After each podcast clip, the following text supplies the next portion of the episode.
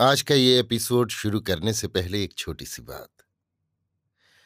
क्या आप भी अपना पॉडकास्ट बनाने की सोच रहे हैं? तो एंकर ट्राई कीजिए। ये पॉडकास्ट बनाने का सबसे आसान तरीका है। नंबर एक, ये फ्री है। नंबर दो, इसमें कई सारे ऐसे टूल्स हैं जो आपको अपने फ़ोन और कंप्यूटर पर रिकॉर्ड और एडिट करने की फैसिलिटी देते हैं। नंबर तीन आप अपने पॉडकास्ट को डिस्ट्रीब्यूट भी कर सकते हैं, जिससे इसे स्पॉटिफाई और दूसरे प्लेटफॉर्म पर सुना जा सके। तो डाउनलोड कीजिए फ्री एंकर ऐप या विज़िट कीजिए एंकर डॉट एफ़ पर अपना पॉडकास्ट स्टार्ट करने के लिए। ये तो थी एक छोटी सी जानकारी, और अब शुरू करते हैं एपिसोड का सिलसिला। तो आज के एपिसोड में, लीजिए सुनिए आचार्य चतुर्सेन शास्त्री के लिखे उपन्यास सोमनाथ के 119वें भाग, ताहर की गढ़ी में को मेरी यानी समीर गोस्वामी की आवाज़ में। अपने कैदियों को लेकर ताहर डाकू तेज़ी से लौट चला। वो राजमार्ग छोड़ जंगल में घुसा। बीहड़ दुर्गम जंगल में भूखे प्यासे गर्वीले बलूची सवार, अपने घोड़ों और हथियार तथा हिंदुस्तान की समूची कमाई गवां, पशु की भांति बंदी बने पाँव प्यादे डाकुओं के साथ दौड़े चल रहे थे। जब उन्होंने हिंदू स्त्री पुरुषों को रोते कांपती रस्सियों से बांधकर अपने घोड़ों के साथ निर्दयतापूर्वक घसीटा था, तब उन्होंने उनके दुख, दर्द और दुर्भाग्य की कल्पना भी न की थी। पर अब आज, इस समय उन्हें अपनी गजनी की पहाड़ियों में प्रतीक्षा करती हुई पत्नी और बच्चों की याद आ रही थी। वे अधीर हो रहे थे। जंगल के एक विस्तृत मैदान में एक स्वच्छ पानी का सरोवर था। वहाँ हरियाली भी काफ़ी थी। ताहर ने वहीं डेरा डाल दिया। कई डाकू कमर खोल, हाथ मुँह धोने और हवा खाने लगे। बहुत से डाकू घोड़ों पर चढ़कर आसपास के गाँवों से भेड़ बकरियाँ लूट लाए। बात की बात में पशुओं को काट कूट कर वे खा गए। कैदियों को भी भोजन दिया। ताहर ने महमूद को पास बैठाकर भोजन कराया और फिर वे आगे को चले। रात भर वे चलते ही चले गए। दूसरे दिन उजाड़ रेगिस्तान के लक्षण दीख पड़ने लगे। चारों ओर बालू के टीले, थूहर और नागफनी के कांटेदार झाड़, बबूल और पीलू के इक्का दुक्का पेड़ कहीं कहीं पहाड़ी टीले और सूखी नंगी चट्टाने। अंत में ताहर की गढ़ी आई। गढ़ी कच्ची मिट्टी की बनी थी। गढ़ी की दीवार बारह हाथ चौड़ी थी। एक के बाद एक, इस प्रकार उसके तीन परकोटे थे। ताहर ने भीतर ले जाकर सब कैदियों को पशुओं की भांति एक बाड़े में बंद कर दिया और महमूद के लिए एक उसारे पर चारपाई डालकर कहा, बैठ महमूद, आराम कर। और गजनी का सुल्तान, अमीर महमूद, खुदा का बंदा जगदुजई चुपचाप चारपाई पर बैठ गया। इसी समय ताहर बहुत से मकई के भुट्टे गर्मा गर्म भुने हुए लेकर आया और कहा, खा महमूद, एकदम ताज़ा हैं।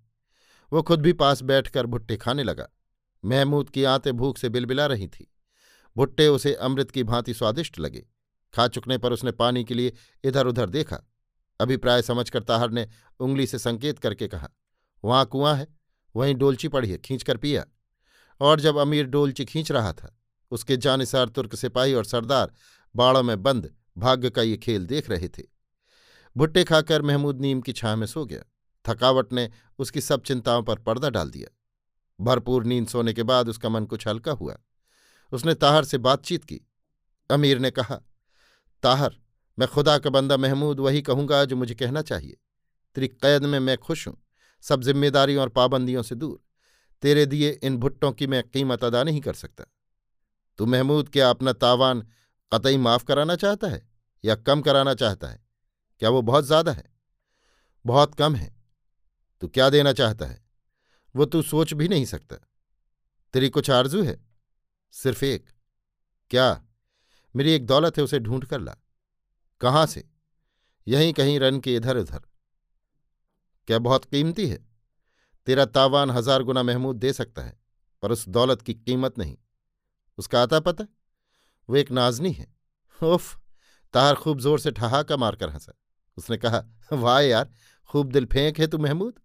मगर कह, कैसी है वो महबूबा? लामिसाल है, सूरत में भी और सीरत में भी। तो खुदा की कसम, मैं उसे अभी ढूंढ लाऊँगा, लेकिन इनाम क्या देगा?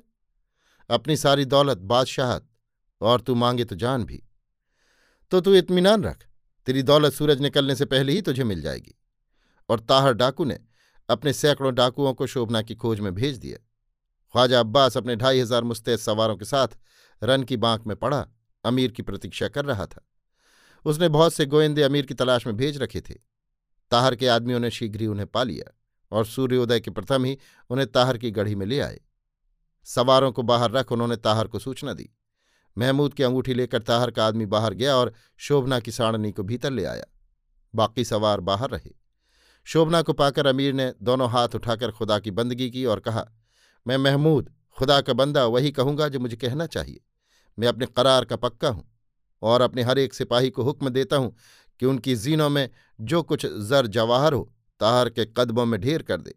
हर एक को गजनी लौटने पर चार गुना मिलेगा। देखते ही देखते ताहर के सामने हीरे, मोती, सोना और अशरफियों का ढेर लग गया। महमूद ने अपने अंग से उतारकर कीमती मोती और पन्ने के कंठे, दस्तबंद और कमरबंद ताहर के सामने रख दिए। सिर्फ़ लालों की तस्बीह हाथ में रख ली, जिसकी कीमत पचास लाख दीनार थी। ये देखकर शोभना ने भी अपने सब रत्नाभरण ताहर के ऊपर फेंक दिए। ताहर ने कहा, तुमसे तावान नहीं लूँगा। तावान नहीं इनाम है। शोभा ने रानी की गरिमा से कहा, इनाम? महमूद ने शोभना के आगे सिर झुकाया। इतने हीरे मोती जर जवाहर का ढेर देखकर ताहर खुशी से नाचने लगा। उसने कहा महमूद, ये तो सचमुच बहुत ज़्यादा है। तू जितना चाहे वापस ले जा। लेकिन जितना मैं देना चाहता था, उतना ये नहीं है। तब तो तू सचमुच बादशाह है। ला, दोस्ती का हाथ दे। महमूद ने अपना हाथ बढ़ाया। ताहर ने कहा, अब मांग ले, दोस्ती के सिले में जो चाहता है। देना चाहता है तो मेरे आदमियों को घोड़े और हथियार दे दे। उनकी जीनों में जो जर जवाहर हैं, उन्हें बेशक ले ले। ताहर राज़ी हो गया।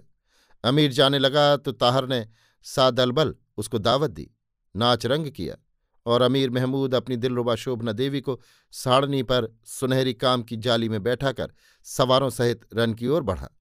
ताहर से उसने महारन के संबंध में बहुत बातें पूछी और पथ प्रदर्शक साथ ले कूच बोल दिया।